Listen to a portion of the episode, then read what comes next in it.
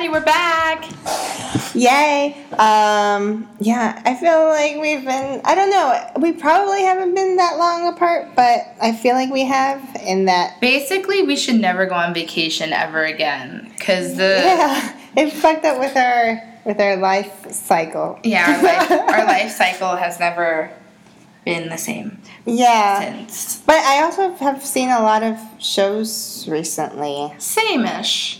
Yeah, Yeah. I saw. Um, What'd you I saw Sarah? the flick. The flick. Oh, word. How was Yes. that? It was really depressing. Ah. and but also really good, but in the end really depressing. Go see it, guys. And um, and then I also saw Cuddles, Cuddles. which is about a woman hiding a vampire in her attic, What? but in like there's like a spoiler alert that it's like not really a vampire and it's Mm. actually the fruit of her loins What? who actually like drinks her blood and like is 100% convinced that she's a vampire sorry guys but actually i think it ended like on monday so so, whatever. sorry Eat it, sorry spoilers. I but she eats a tampon on stage like an actual tampon. like a prop tampon but like a bloody tampon she like eats it like a popsicle oh, they go there, huh? yeah it's pretty cool All right. I guess we've. I've read a lot of like Edward Cullen, like you know, eating tampons, like you know, it's jokes. oh like, fan on- fiction No, I have not read a single Twilight fan fiction. Okay. I haven't even read Fifty Shades. I'm really proud of myself there. But um, Ah. but like you know, joking like oh Edward like totally like eats her tampons or whatever. Um, so I saw The Tempest, yes Shakespeare in the Park. mm-hmm. It was, was I was in the park watching Shakespeare. That was very nice. period Period. end of story End of story. I actually really want to see the Julie Taymor movie now. Um, I want to see Prospera be a bad bitch. Yeah, I want to see Ben Whishaw be a bad bitch too. Oh, he's in it. yeah, is he, he, the prince? the fairy, Ariel. Of course he. Of course he does. I just love him so much. Okay, all right. I'm really well. The Ariel in this production was fantastic. He was like. Mm, anyone? No. Mm, I don't remember his name, but he was really good. He just he he obviously had like a dance background, so his physicality was like it wasn't annoying in the sense that sometimes like like in the visit you just have these two actors who dance and they're just dancing around. You're like, the fuck? You're like, we're just gonna add a stylistic thing. It's like no, this was like it was just you know part of his movement. He was just very you know floaty and and he just had this very like awesome voice. Like he just sounded like a character you know? He just you know and he had like this cute little lisp and i just i just i just thought he was adorable. Yeah. i just want him to like do my bidding all the time. And i would set him free too. Yeah. like it wouldn't like you know i wouldn't like abuse. But he, he was like just the best personal assistant ever. Like he got shit done. He was timely. He was loyal. And he was just adorable. I, I thought he, he had a great performance but yeah it was fun it was super fun i was really lucky to get a ticket and i saw hedwig for the fourth time Yay. i saw uh, darren criss and rebecca naomi jones what were what was your impression of um, the new Taye Diggs poster? Oh, okay, guys. Just pull my seat forward if you didn't hear that. So here's my thing. I actually I was gonna make this into like a blog post, but it felt like it felt exploitative. Like I mean, in you a, can still. All right, all right. Are you sure? Because it's literally gonna be like what I say now, but like in text form. It's gonna be like under like it's gonna be like forty words. There are some people who are deaf and will be watching the new Spring Awakening. Are you trying to say that so they would want to read my blog post instead of listen to a podcast? Yes. That makes sense. Uh, I got on a tangent, but I did it right away. I didn't. e- I said it and then I immediately regretted it. No, no, no. We'll go back. We'll go forward and we'll go back. Okay. So actually, I'm really excited about this because I, I saw the I saw um, promo video from it. Um, that it was like it was in California. I think. Oh, the Spring Awakening. Yeah, and it was a revival of a production that was in last year, and they did it again this year. And Krysta Rodriguez was Ilse, Yes. and they had um, they have a cast of both hard of hearing deaf and um, hearing um, actors and um, the Wendla in this production is deaf so they and there's a couple of other characters that are played by deaf actors so their singing parts are sung by uh, other actors that are just portraying your voice. Mm-hmm. So it's really cool. So there's two actresses playing Wendla in this instance. So And the singing actors are off stage, or they are on stage singing. Are they doing anything? Are they like doing any choreography? What or- I saw from what I saw from like the like performance excerpt that they had, yeah. basically the actors are like doing their thing in the front, and then like the voice character actor is just off to like front side singing, just performing it, Okay. just singing. So like you could kind of in the same way that a lot of like musicals have like the band or the orchestra on stage and they're playing, so you see them, Mhm. but you know you can also just focus on the action. Yeah. So I think it's I think it's wonderful. I've always been a proponent of making plays accessible to all sorts of audiences. I've been a, I think that every Broadway production should have an autistic, you know, night. All right, maybe not every show. Like obviously, like Hand to God probably shouldn't have because you know usually these are for like children, autistic children, and not you know. Uh, what have you but I, I just i and i think that you know this hard of hearing production would be a great step you know just to you know even if there's not in the choreography or it's not just a one night only performance because obviously like a deaf a whole deaf cat you know you're not going to have like you know the whole cast of lion king learn asl for like one performance that'd be a little odd but i think that um, i just think that you know initiatives like this should like take place more often i think it would be really special Yeah. it is very special um, for for for audience members, you know, all over Yeah. the country. I mean, the last hard of hearing play that we had or deaf play was the Tribes. That was off Broadway play. I think it was a year ago or two years ago. Oh, uh-huh. And it's actually that's in radio silence, but on bunch. But seriously, we should have we should have more stuff. Yeah. Um, Although you know, I was reading an article about it, and um, well, just it was just like a like a news like flash. This is happening kind of thing, and um, and someone was saying like, oh yeah, the fact that um, that Wendla and uh, what's his face Melchior are both deaf like adds to the tragedy of their story. And I'm what? like, okay. Are we trying So to like, like that's not the. I think that's what kind of ableist missing the point. bullshit? Yeah. So I think uh, I'm issuing a disclaimer now. Like nobody speak of it that way again. No, don't do that. yeah, like that, that. That's not the way to treat. No, it's more. Um, it's just more about making. community. It's just more about making a story more accessible to people who don't get you know entertainment by them and for them. Like um, my friend. Oh well, actually, let me let me like provide background because they, they were saying that the artistic director of of the company envisioned it sort of as like some kind of calamity struck the town and like everybody's deaf, okay. but I don't really know why that's. I don't see how that's helpful. yeah, it could also just be like For a example- boarding school for the deaf. For you know? example, like when Rebecca Naomi Jones, she's doing you know Hedwig and she's biracial, and it's not nobody at you know they didn't add lines saying. Oh yeah, she's a black Jew from like the Middle East, like Middle East or whatever. Not from the Middle East, from um, Eastern Europe. You know, they don't they didn't do that. yeah. You know, they just played it like before. She's Jewish. She's a Eastern European former drag queen named Krystal Nacht. And uh, isn't that a great? It's, it's such good I need to see the show. Uh, so, so we'll see you with Taye. We'll see you with Taye. So, um, I I just like you know, and and and it was you just, and it's not even like just being blind. It just is. yeah. Um, I mean, look at fucking Rita Ora. Bye mm you know um, so and just to clarify for people who don't know who she is um, she is a singer from the uk her um, ethnicity is albanian but she sings like pop music and they've dubbed her the next rihanna and for most part people think that she's mixed or black or whatever. And she just looks black but she's not. She's albanian. And rebecca naomi jones looks like she could be related to her so hmm enough. Yeah.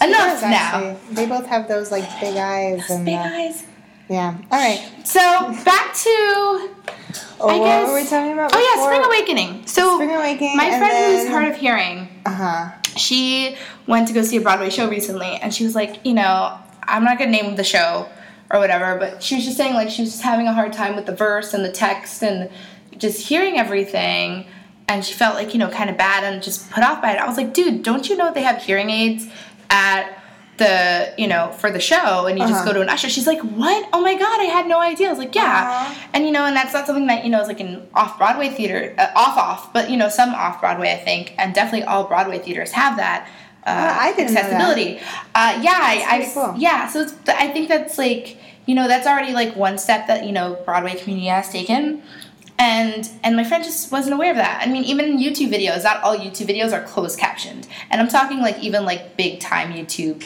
people who like have millions of subscribers and like make money off of it. They can afford to just, I mean, doing it is free to just close caption a video. So like these these things are important. I mean, and theater is one of the oldest um, artistic forms. So you figure we should have a system already in place to make this for people. So I'm excited. Like I said, I didn't, I wasn't really into it too much from what I saw, only because I, the, the clip was the word of your Oh, body, Yeah. and that's not my favorite song from the soundtrack. Yes. So I kind of just tuned out. So I didn't really get how like the sign language was being a part of the choreography because you know they're just sitting on the floor singing to each other. So I'm like, what ifs? But I want to see stuff like I want to see like my junk.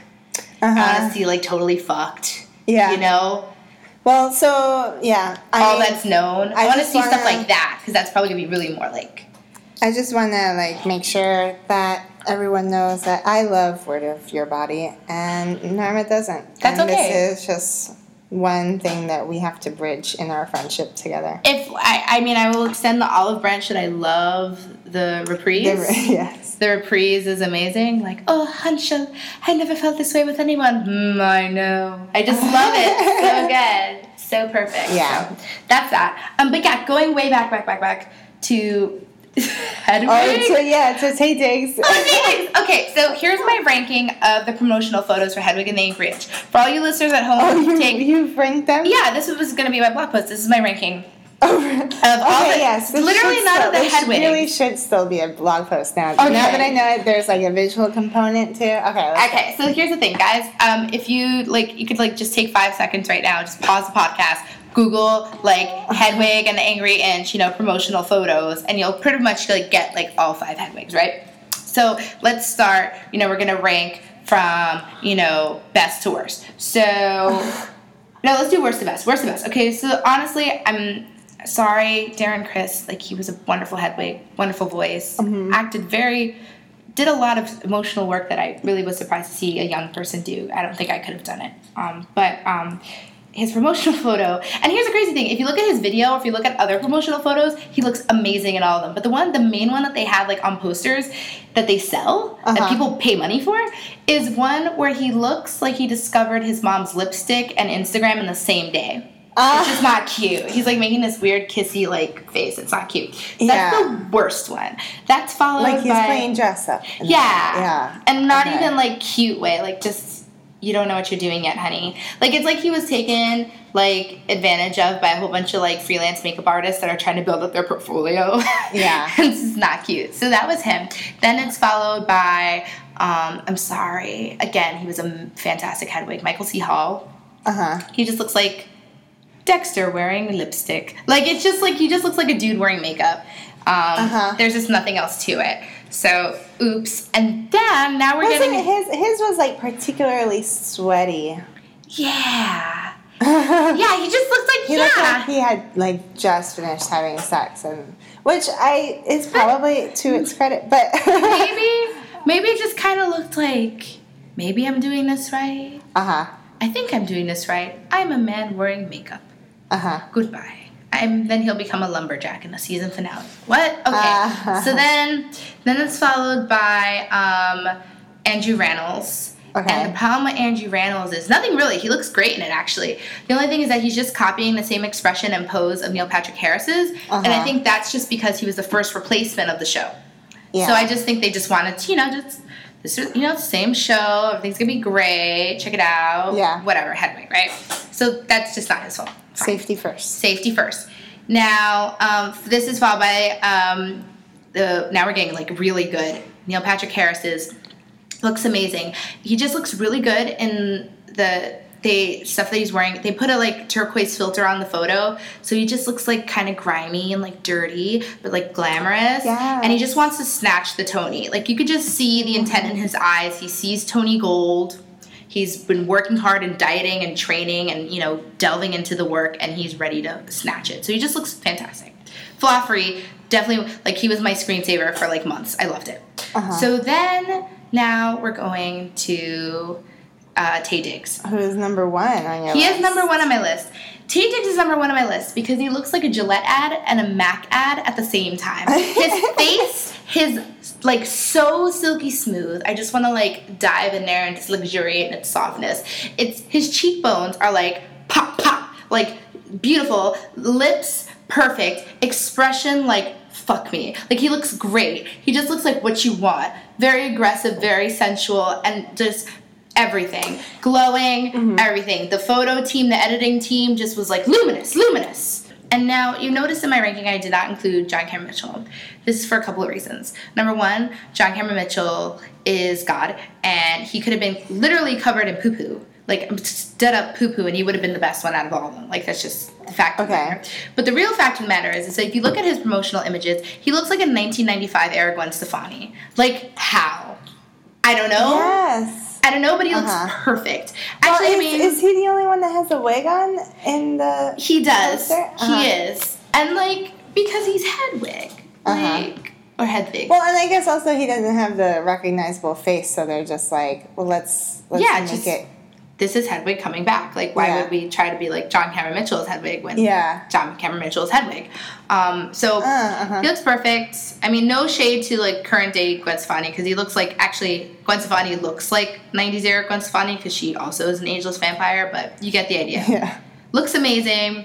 Not even in really in the ranking because we already know that he's on top. But Taye Diggs, holy crap. I can't even wait. Can't even wait to see like his midnight radio body. Spoiler alert, if you haven't seen Hedwig and Angry and by the end he's just wearing like a little pair of like black little short shorts. Yes. So all about it. Can't wait. Let's do it. Sign me up, baby. Yay! So I forget where we were before that happened. I guess that was basically just like a roundup of our exciting theater life Yes. the past couple weeks. okay. So I, if we left any ends untied, I apologize. I lost them.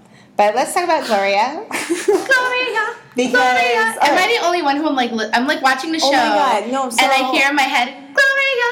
Gloria. the next day, I think it was Father's Day. Who sings that song? And? I went to a bakery and they were playing it in the bakery. Were and you I very was, disturbed? I was like inexplicitly laughing. Did you think somebody was gonna come and go postal up on your ass in the bakery? A little bit, but I was mostly just like, I'm sure the baker or whatever was like, why the fuck is she smiling so big? Oh my god, are you like are you gonna like become her? Is this gonna be like a No, I hope not. so So okay, so um, before we even okay, let's let's talk about the um, synopsis. Uh, so Gloria is about um, a bunch of office workers working in publishing industry and in like magazine publishing, and for the first act, you're just kind of watching these four young, like late twenties um, editorial assistants, um, like mouthing off on how much they hate their job and their life and not their ambitions and how they're just like you know they thought this job was just going to be a quick like post college thing to get on their feet but but it's turned into this like you know boring office job that they're kind of stuck in. And um, and just like they're kind of just like brutal to one another. Like they they have no consideration for anyone else. They are like lazy. They're uptight. They're like um, just kind of insane, like clearly neurotic. And um, and then at the end of the first act, one of the office workers named Gloria has um, goes postal and shoots up the place. And then the second act is um, all the all, all the workers that we saw in the first act. Well, the ones that are Survived. alive. Um, they they uh, decide to kind of like capitalize on this and um, and publish their stories and use the event to be their big break. I don't really feel like all of them are like, ooh, like money, let's make money off of this. I think they like genuinely believe that they have something unique and like truthful to say about the event. Um, but it's like a misgu- it's very misguided. I feel, I mean, well, I, I mean, I've experienced this for myself. It's just, I feel like creative people and writers, especially when something happens to them, or yeah, yeah, creative people in general. I've been listening to like Kevin Smith's podcast, and he was talking about like how like growing up he was a little sheltered, so he didn't have like crazy party life experiences. And he was kind of like, what the fuck, like mm-hmm. what I what I talk about, like what, you know? And I think you know a lot of writers are like waiting for that thing that happens to them mm-hmm. or experiences. They wait for those experiences to really like get something special to like share, right? Mm-hmm. So um, I think obviously when something like this happens, like everybody, you know, once the trauma and you know the grieving and all that stuff happens, I feel like all these people are like, well, I mean, this is it. This is this is this is a thing. This is a thing that I have to share with the world. even though and and I feel like they are they're not I mean they're superficial in the first act, but I think they they're like genuinely oh yeah, like affected. traumatized and, and affected. Oh, And, totally. and then they see this opportunity. opportunity and and um, but it's I think it it kind of comes from a good place, but kind of doesn't. I think both. I think they genuinely think that, holy shit, like yeah, I I deserve, I deserve for my story to be told. I have something important to say. Mm-hmm. You know, like obviously like make money, but I don't think any of them are just like, like cackling over it, thinking, wow, I'm really gonna like. I'm really gonna mm-hmm. capitalize Yeah. off this like teen mom style. I don't think Yeah, that's yeah. what it is. I think that's Yeah. what makes it even more unsettling the fact that they feel so self righteous after the fact. Mhm. Um, like, wow, I yeah, me, me, me, right? Yeah. Um, and especially the one that pissed me off the most was Kendra, Kendra's character Oh, in the uh-huh. second act because I was like, bitch, Kendra, who like there. con- yeah, she like conveniently is at Starbucks for half an hour, like Yeah. in the middle of the day when the shooting happens. So it's like, good sis, you weren't there. At the end of the day, when you're not there, you're not there. You know what I mean? And it's like, Uh-huh. honestly, let me be in the Starbucks. Well, kind of yeah, and kind of no, because then like you kind of live with that guilt. But then again, that's me. I don't think she's like 100% feeling guilty about it. But like, she didn't even do her job. You know what I mean? Yeah. Like even like when opportunity came her way, like the in the first scene, it's funny enough, and oddly enough, in the first scene, like a famous singer that like Ani, one of the office workers, and Oh, Kendra Light about had this. passed Yeah, away. uh-huh. And, you know, like the other department was doing the features on it. So she gets all self righteous and shit and, like, you know, starts, you know, instigating and, like, fact checking, you know, to the other department, you know, the story about it. And as it turns out, the editor on it is her boss. Mm-hmm. So it's like, oh, if you like actually care about that singer, if you actually care about your job, why don't you just be in like communication with your boss? You probably had an op- you would have an opportunity to like do a piece or mm-hmm. you know be a part of it. But you know, instead you're just going about stuff the wrong, you know, in a Yeah. detrimental way.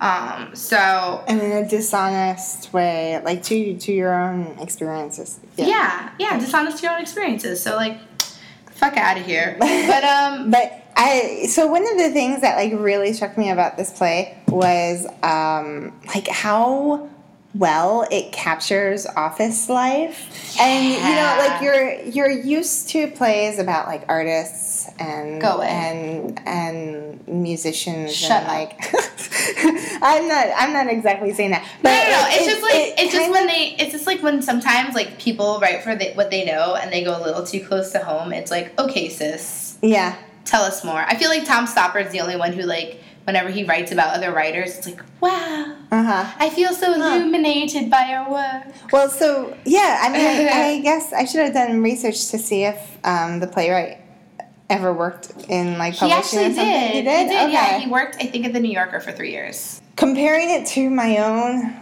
office experience, especially like you do feel that like everyone is so self-interested and they only they only care about what you have to say if you are in charge of a hiring committee who might get you your job. Or like if you know you're you have a, a better position than them or something like everyone is kind of just very self-seeking. Um, there's there's that like office drone quality of it like where you know people with ambitions and people who had passions like are now kind of stuck in this like monotonous, um, uncreative job.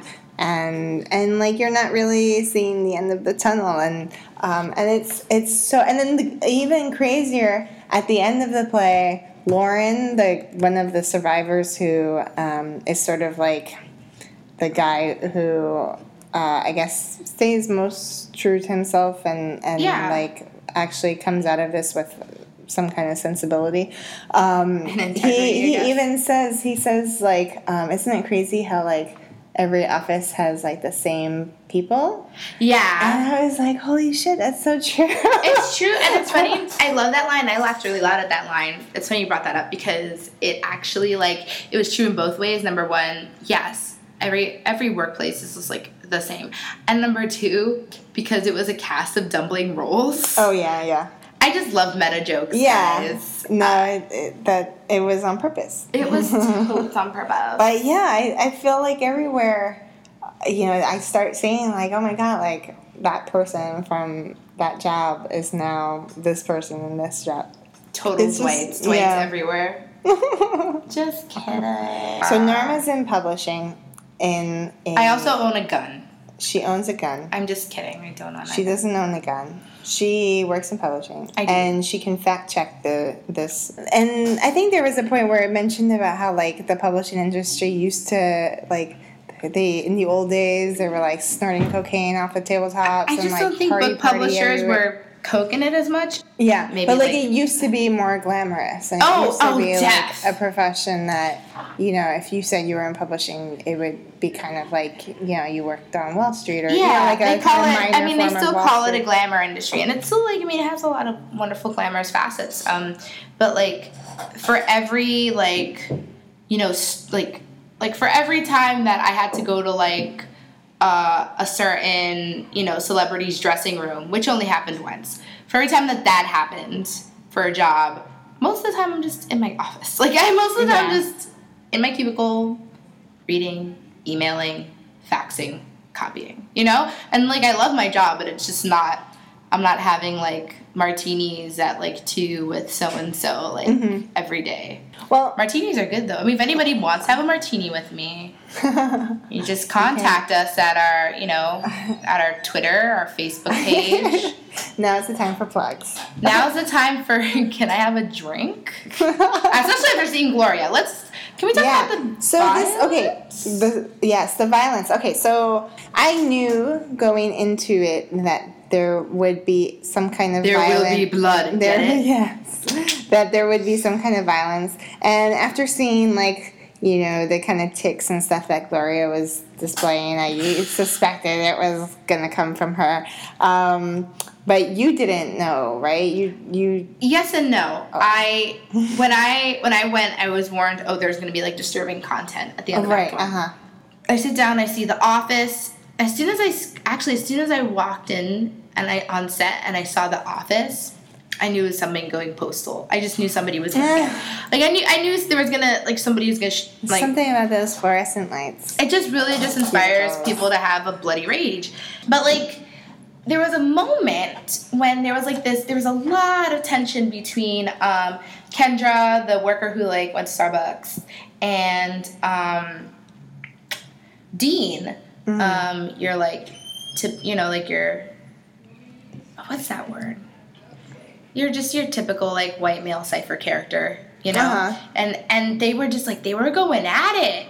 Like they were like heavily fighting. I was like, maybe it's maybe Gloria doesn't go postal. Maybe like they're gonna fuck each other Yeah, up. I felt like maybe one of them was gonna like stab the other with a pen Yeah, or or, like you know, have like a straight up fist fight, and then it was gonna be a brawl and be something really like wild and crazy, like you know, like Charles Mee's like plays or something, like something really like almost like Gre- Grecian, like something wild and like not orgy, but like an orgy of violence. I guess I would say like people are just gonna lose their shit. You know what I mean? Yeah. Something really like something a little bit more high concepty and weird. yeah, more yeah. That's where I thought was gonna Abstract. go. And then it was okay, and then I heard then I heard the screams coming off stage, and apparently some people thought that that was a Oh. party. Uh huh. And I was like, "Ooh, I know what's happening. I know what's happening." And I, I started to feel uh, nervous, Uh huh. but excited, but also oh, I, a little jaded because you know we we're familiar with this conceit already. Unfortunately, way too familiar in this country with this conceit. So with mass shootings, with yeah, fucking crazy people with guns, and not even crazy people, just really just bad people. Like she comes on stage, and she shoots um, the intern. the intern, that's not nice. He she she shoots Miles, uh, and um, and and you know it's just like a blood pack to the chest. He goes down.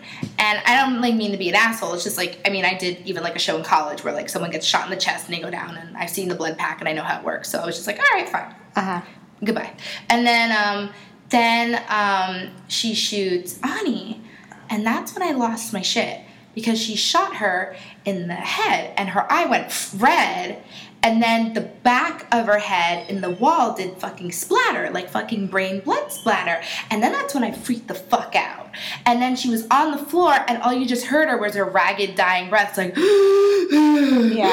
And I was like, oh my god, oh my god, oh my god. And then when she bent over her and then popped her again, and then she w- it was silence, I, I was, I was freaking out. Like, that was the moment out. What for do you me. mean by freaking out? like I was afraid. Like I was genuinely afraid. I had this thing, and I think we're gonna talk about it a little bit later. But the fact that violence is so anything, any strong content in theater, I think language, violence, sex, um, anything like that. You know, any kind of strong uh, emotional. Physical uh, con, uh, something in, on stage really is visceral, way more visceral than an action movie because there are literally people on stage doing things, and you are literally in a room with other people doing things, and especially when the reality is as established as this play with like you know the real office set and the fluorescent lighting it's just so stark. There's no cutaways there's no cool action cut things there's no music playing there's none of that crap you know it's just literally you're in a room and somebody just shot somebody and it was done so well that it looked real enough that you could be like oh my god Yeah. someone is dying in front of my eyes. You obviously know you're watching a play, like duh. But it was just it's very it's way more visceral and way more impactful to me to see someone, you know, see someone have their, you know, presumably their last dying breaths. Um, send that, send and and then yeah, and you just, you know, you, when you saw, you know, you know, just the pre before all the shooting, when you see like, you know, um, intern Miles like try to open one of the doors and it's locked, you know, and you see um, Dean hiding under a desk and just like, please don't don't shoot me and pleading for you know his life. I, I I was I I mean I thought the emotional stakes were so high that I felt very very disturbed, far more disturbed than like I don't know the scene in American Horror Story where like you know frickin' Evan Peters is like shooting everybody. You know what I mean? So I like I It's a horrific thing. I experienced pretty much everything that you did. Um, I I guess I was I lost some of it because I didn't see Ani die because I was in the front row and I didn't see it I think like Um, if you would have seen her die. Because literally, you saw her blood splatter. Like that's what got me. It was the eye, and it just looked like those terrible scenes. I'm like a total like baby. Yeah. So like you know, whenever I see like someone like shoot themselves in a movie or there's a headshot or something, I like I get very disturbed by it. Yeah. So to see that like on stage, that's the first time I've ever seen anything like it. I was like, oh my God. Yeah. Well, so like I experienced that with punk rock, and I was telling you about that. Like um, in punk rock, there's a school shooting, and I didn't even expect it at all. In fact, like there was there was like already a climax in the play. Like the Oh. the kid who's like getting bullied like finally gets his like revenge and stuff, and there's like a big like speech and you know like a big like bravado moment and uh, and you're like oh okay so now the play is going to wind down right and then and then um, and then and then there's a shooting and that so it was like totally unexpected um, it was so realistic and i was i was like really terrified. And i think that was like i don't like i'm gonna remember forever how i felt because i was like scared. And i felt like if that gun had turned on the audience like i would have i might have like went running or something That's 'cause kinda- I mean, that's was what I so felt realistic Gloria, I was like, Yeah. bye. like I'm not gonna, I'm not gonna risk it. Yeah, it was so realistic. Um, anyone, if someone knows like how they do the like such realistic um, Please. gunshots? Like No, tell us- actually, seriously, like tweet us, Facebook us, con- like that, like, it's and and if you want to still give me a martini, that'd still be great. But like, I really wanted to know. I'm so bored. if anybody has an answer, cause like, I mean, cause like I think maybe there was a, like I think maybe she hit a blood pack to her face, but I didn't see it. I don't think so. I want But, to but know. and Help. at least in punk rock, like there was none of that. Like I don't know how they did it. Like so I, yeah, because I don't even thing. care like, about people got shot in the head, people got shot like in the gut, and I'm just like, and and I didn't visibly see anything happen. Yeah. But, So if um, anybody knows, help a soul out. Because I mean, I know how Black Swan, I know how Natalie Portman, quote unquote, danced now, but I don't know how um, people get shot Yeah. in the face in theater But so and live. it's it's interesting because it kind of like, and so I've had this like working theory about theater being uh, like different from film and TV because you know that you're watching a play and and there's so many limitations on working on a stage right Mhm. and like usually something like violence right would not doesn't really work on stage because um, because before these like special effects um, it was pretty fucking clear that you know like oh yeah that like sword retracts or that you know like that that one well, that's my- like a fake finger you know that's like One of my favorite moments, just random sidebar, when, when Sarah and I saw Oliver in London, like 2009 or something, and uh, uh, Bill Sikes kills Nancy, and I guess they forgot about all the people in nosebleed seats above, because the way that they did it is that they did like you know a stage combat thing where he swung the weapon down to the floor directly to the left of the actress. uh-huh So it's like bam, and you know, sportsly, you know, she's supposed to die from this killing blow.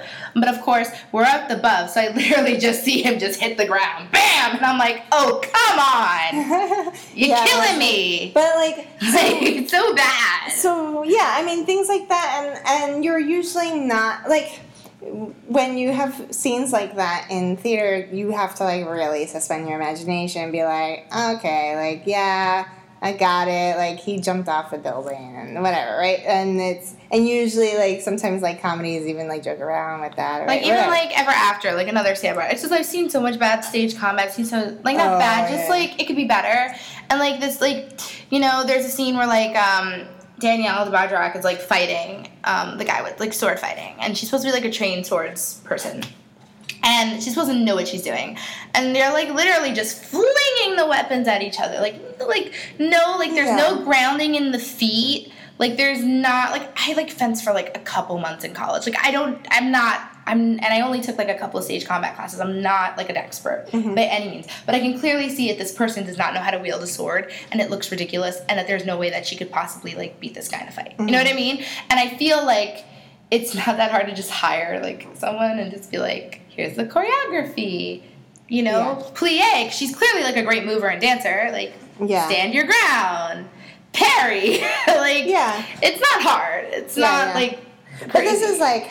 I mean that, I And that's like not that, even- yeah, that should have been better. But And this is not but- even like about like violence as like you know like the way that we're talking about like the quality of the choreography. It's Yeah. also just like in general, like there's you know you have to be willing to like let go of some things. Whereas in film, for like various reasons, like partly because you know you're seeing things through a camera and because you know they like most movies can shoot on location or and then you know things are you're you're sort of involved more. You're like um, you're taking for granted that what you're seeing like is almost kind of like happening for real.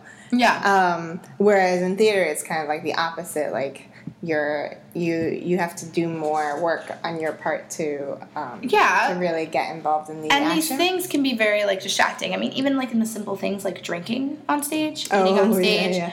the faucet, all Yeah. that crap. I mean, you know, it's just like it's Yeah. so much harder to believe. And so if it, if it's hard for you to believe someone like literally sipping coffee, shooting someone is going to be a million times harder. Mm-hmm. But so like here, like when I saw punk rock and also with Gloria, like if you're like if you're having it, it almost like flips that idea that I had on its head because then it's like wait, no, you're like seeing something unravel on stage and it feels really fucking real. And not only does it feel real and look real, like you're there. like you Yeah. are like five feet away. And like if that actor is you know wielding a real gun and if they like just happen to go insane, like you're you might die. yeah, you I you feel that potential of you just feel a very real sense of danger that you're like I mean, you know, I watched Silence of the Lambs and I was a little like paranoid that Hannibal Lecter was gonna come after me, but like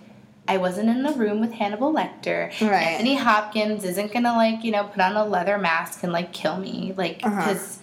I was watching a film. I was outside of I was outside of the box, right? I'm outside of the Uh-huh. television box. yeah. Uh, We were very much inside the box of the theater. Yeah. And there, and even though there is a fourth wall, there almost isn't because it was such a small space. Mhm. We were very intimately connected with that, you know, connection of the character development and everything.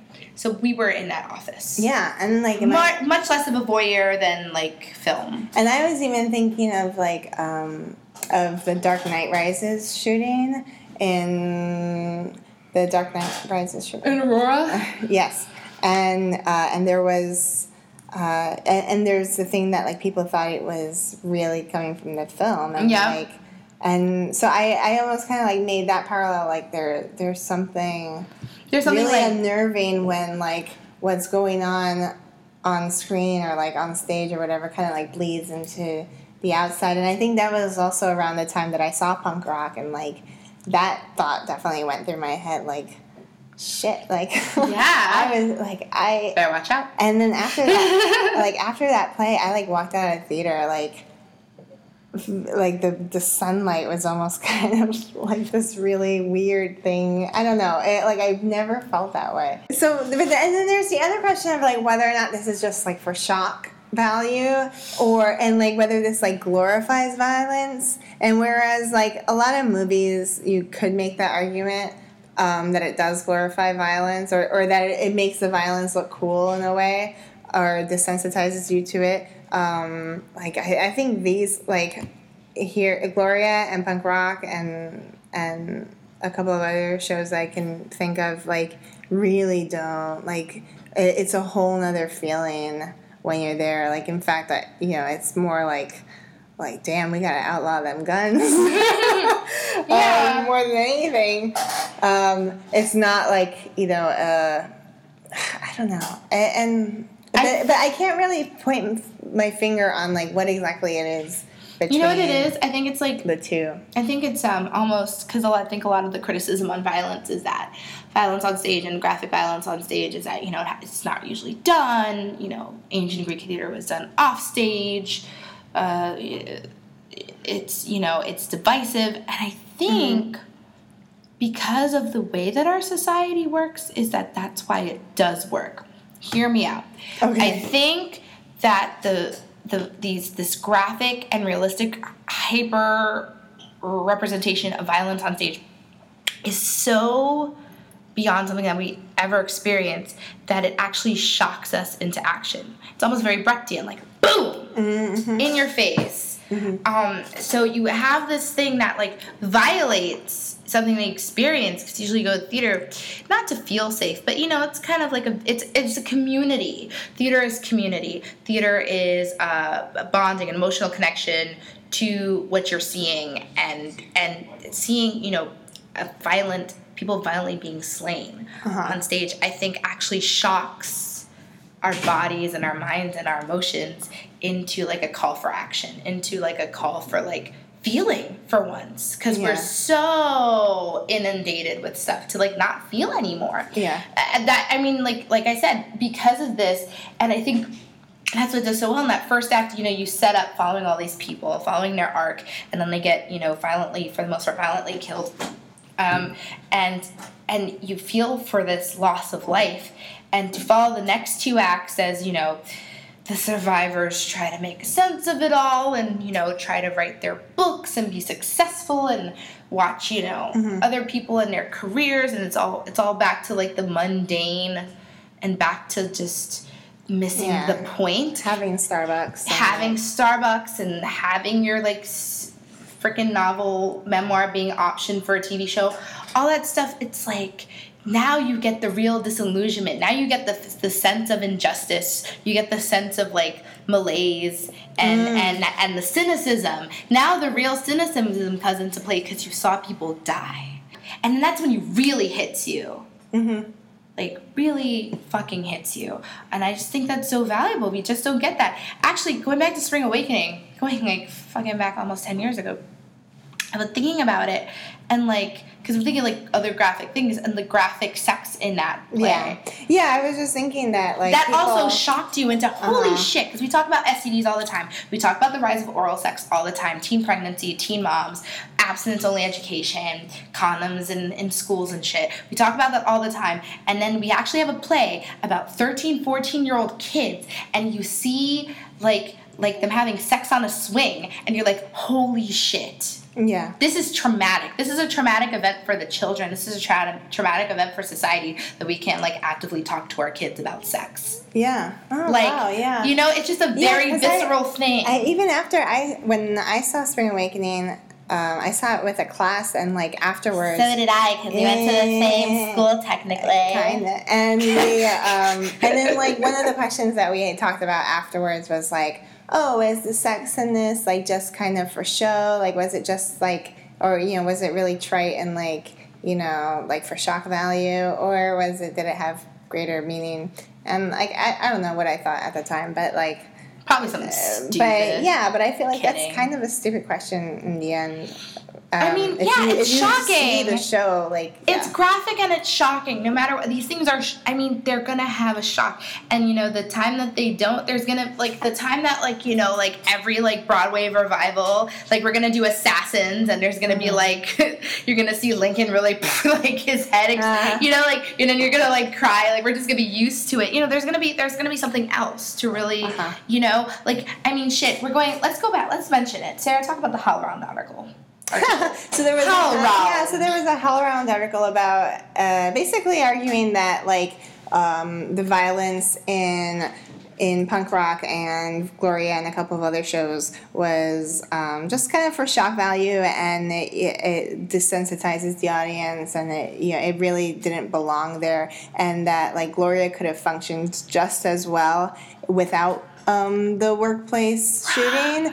Uh, it could have just been like, oh, like you know, so like Gloria became a Hollywood celebrity, and here's my story of like my encounters with her, which is totally missing the point about like office culture and millennial culture and like um, and like the business world uh, and like all the comments that Branden Jacobs-Jenkins is making about it. Uh, that yeah, totally missed that. Um, but yeah, so I think uh, I, I think like that shooting like was a necessary culmination of like everything we had seen in that office at that point up to that point and you know it was just kind of like a physical manifestation of like Those the tensions? brutal yeah like the brutal way that they treated each other i mean even if they didn't go around shooting each other they were like messing hardcore with each other's emotions and Mm-hmm. and livelihoods. Um, so yeah, and and yeah, I just disagree, and I think like you know there are I do think there are cases where violence is glorified and where sex is you know like used just for shock. Oh, totally. fun. There is the. and there's. I mean. but this was not. There are tons of the case. examples. Most of them are in those like really bad like plays that you know playing off Broadway for like four weeks or whatever. But you know what I'm talking about. yeah. Um, or like, or just something simple like you know naked boys singing. You know, and Oh. like you know like something simple like that. Like you know what you're in for. And beginning, middle, end, that's what you're in for. But I, I beg to differ with that kind of stuff. I think that there is value in it um, and i think that it, it just it was just really funny because the, the reason why the HowlRound article made me laugh and is because it, it- they were talking about like well you know greek plays didn't have violence and i'm like yeah greek plays also were boring. No offense, I just actually no, and uh, Or- or that- not I mean- boring, but like let's look at it. The reason why I say it's boring is because instead of having the violence, the violence occurs off stage. Instead, you always have messenger, messenger BT dubs that you never see throughout the entire play. Uh-huh. He's always like some just random scared dude or scared chick who runs on stage in the last act and is like Apollo and Zeus and blah blah. And Oedipus, you know, took a spoon to his eyeball and blah blah blah blah. And it's all very sad. And you know, and it's this really long expositional monologue. And it's like, dude, long expositional monologues are like as like you know that's a dated contrivance. We don't need that anymore. That's that's not how we receive theater anymore. You know greek theater was very oral in nature um, they had the masks that had these special you know mouth you know it was designed to produce sound so that you know the theaters were also built to amplify the sound so you could hear it. It was for it was the language was important to take in uh, very much in a listening way that still happened through you know English Renaissance theater. You know, the visual components weren't as striking. You know, it, it was the, the the listening. You know, and you had the masks, and you had like what the fuck. We also should like go back to the time that we're gonna also have like giant like wooden sandals so that the actors can be taller. And there can only be two characters on stage at a single time, and it can only be like a Deus Ex Machina, giant structure where like you know you know Hephaestus comes in and saves the day. Like what the fuck? No, that's not how it's how plays operate. And the other point to the Greek um, thing, because we always like, oh, Greeks and violence. Uh, here's the thing: all the productions of Greek, I've only seen like three, so it's not like I'm like the biggest. Um, but I have a pretty decent sample size. I saw a college production of the Oresteia. I saw a Greek uh, theater perform um, Electra in Greek with um, English super Oh, titles. uh-huh. That was cool. We need to have more of that come back to America. And then we, uh, I also saw um, the Bacchae at um, Shakespeare in the Park. Oh, Yeah, yeah. And so, like, I feel like that's a pretty decent sample size because it's all these like I random, a lot, lot of different things, right? In all those productions, violence happened on stage. We did not just have it off violence. There was always a very like disturbing scene where either the violence took place during dialogue, during spoken dialogue, or they took a moment to have you know music or whatever, and you saw like like I saw Electra like fucking bathe in the blood of like her like Uh. s- like slain mother Right. and shit. You know what I mean? I saw like the torn head when um I forget who in the Bacchae so and so you know like slays her son. You know I saw Oh, yeah. you know I saw shit go down, and I think for the most part a lot of theater companies are going that route. I don't think we're going off the route that we're just gonna have the violence off stage. I Yeah. just don't believe that that's what's happening. Um, so yeah, like, and violence can be used for different reasons. Yeah, and I'm not saying, like- a, a good director. I'm not saying know, like, yay what's the point of violence. I'm just saying like criticizing something without seeing the context of how it's used. Yeah. Like just like I feel like a lot of the criticisms of the violence in the theater are just very general and not specific enough to the productions in which they're being used. Mm-hmm, And they're you know and they're pointing at productions that actually use it well Yeah. to to to evoke, Yeah. evoke something. Yeah. So it's just odd. It Yeah. just like it just it just came like across as like old rackety man Yeah. being like, oh, this isn't the way that we did it this, before. this isn't the way that we did it before. Our fellows were always white. Like, like, shut up. Like, go away. Um, but no, I yeah. Now that I'm thinking about our conversation, it seems like uh, that And by no means So- am I saying playwrights throw violence. I still think that the the, the use of uh, strong again violent uh, violence, cursing, um, smoking, drug use, anything like that, uh, any any strong content, is rape especially. Oh my god, rape. You, you, that really needs to be Game delicate. Thrones. Game yeah, that's basically what I'm talking about. like, stop that. Like, no, seriously, uh, it, you really need to like think like, what what does this serve in in the story that I'm trying to tell?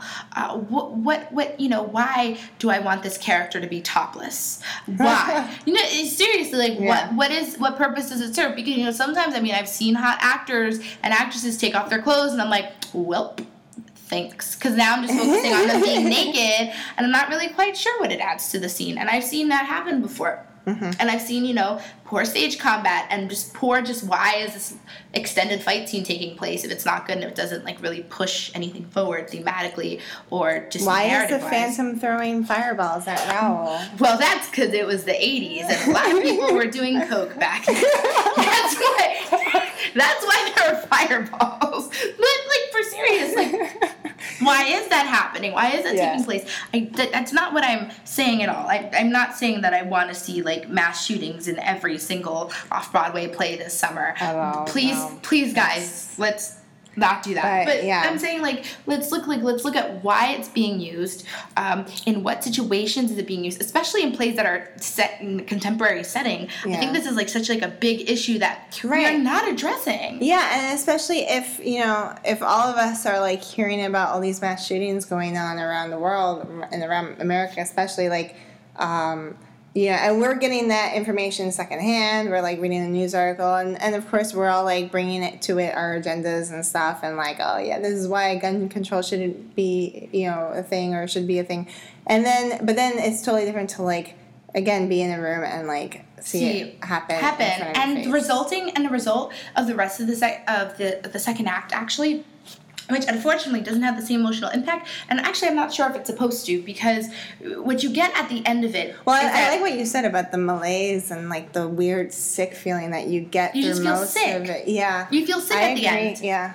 you feel I mean, I think it could have been like a little shorter, but it was a little shorter. It was. I was feeling it good. toward the end, but I think with the, because of that, it, you had the sense of malaise, you had the sense of uh, disenchantment, and, and and that that comes from the fact that you saw a terrible thing happen, and you see all these people react to it and recover from it and try to make sense of it, and still you don't feel a sense of emotional connection resolution. And with the only exception is Lorin's character, and who is he now? He's a fucking temp. Mm-hmm. He's a temp. Go he has nothing wrong with being a temp, but like compared to everyone mm-hmm. else who Yeah. just like you know just flounder, Kinda, yeah. it, emotionally flounder, And- and you his- get compensated for it. And Yeah. he's like just trying his best to be a, a whole person. He's trying to connect to the IT guy and be like, "Can I have a drink? I just want to get to know who I work with." Yeah. Because God forbid they die the next day. What does that feel like? Yeah. it's a terrible thing. So you really feel that disconnect. And would you really feel that disconnect if you didn't see those people tragically die? That's Mm-hmm. a question. I don't know. Um, no, but uh, bringing it back to like my idea about like theater versus film, and I feel like what I'm taking away right now is that like eh, there's a lot of different things going on in like Gloria and punk rock, where it's like there is that realism, right, where like you you're where you're supposed to feel like you're in the action and like everything feels natural and and realistic, um, and then and then there's that moment at intermission or you know afterwards where you like kind of so so there's two very oppositional things going on and they're kind of like in a balance. You have the realism and then you have like the like Brechtian or whatever like uh, Yeah, you have- distance that distance. You have a confrontation, basically. yeah and both of those things are kind of like in opposition throughout your whole thing. And that's yeah and that's just like a really I mean, because the thing is, it's, it's not even just like it's not even just about the issues. It's not like oh, like we need gun control. It's not also you're taking out of the play. I think you're also just taking out of the play is the fact that you're getting confronted with the loss of life and how these characters react to it. And then you think, how do I approach my life? How do I approach the terrible things that happen on the news or happen to others or happen to people close to other to my life or happen to me? Is mm-hmm. it all gonna just gonna be like a little tweet Yeah. or a little like you know pithy 300 word blog post? Yeah like they did for you know the dead musician or is it something more can we make it something more can we really be like community as we are when we see a play or is it all just bullshit we just buy our like you know $11 wine glass and we go home what are we Yep. supposed to take away are we Yep. supposed to be better yeah I don't know. I fucking love the show. It's deep as fuck. I just really got a lot out of it, and uh, Yeah. and it, it inspired a lot of people. yeah and there's me. like there's stuff that we didn't even talk about but Didn't even talk about it, but that's um, okay. but it's all right um, If you guys like, you know, get us that martini, you can talk about Gloria more if you want. yes It could be in a bar. You know, like you just buy us a drink. Mm. Buy us each drinks. We're not sharing a drink. Yeah, but email us first. Or Please don't like stalk us in the bar. we'll make it easy. Um, we'll, we'll make it so easy for you, listeners. um, all right. Well, I think that's it for for today's episode. Uh, thank you so- so, much for listening. Um, if you liked it, let us know. If you didn't like it, let us know. We'd love to hear um, any feedback. Yes. Um, our, we have our Facebook page, Letters from the our website, lettersfromthemezz.com, and our Twitter thing. I always forget Uh, the handle. L El Mezzanine blog. Thank you. It was really hard to make a Twitter handle, guys, because like it's we have such a long name, and then like Twitter was like too long, too long. I was like, mm-hmm. I, I want to fit. help me fit. Help me help you. So anyway, that's yeah. our episode. Thank you for listening. Yay! Bye. Oh, I'm totally gonna play Gl- Gloria right now. Gloria, we're gonna... Gloria, you do. I think you're headed for a breakdown, so be careful not to show.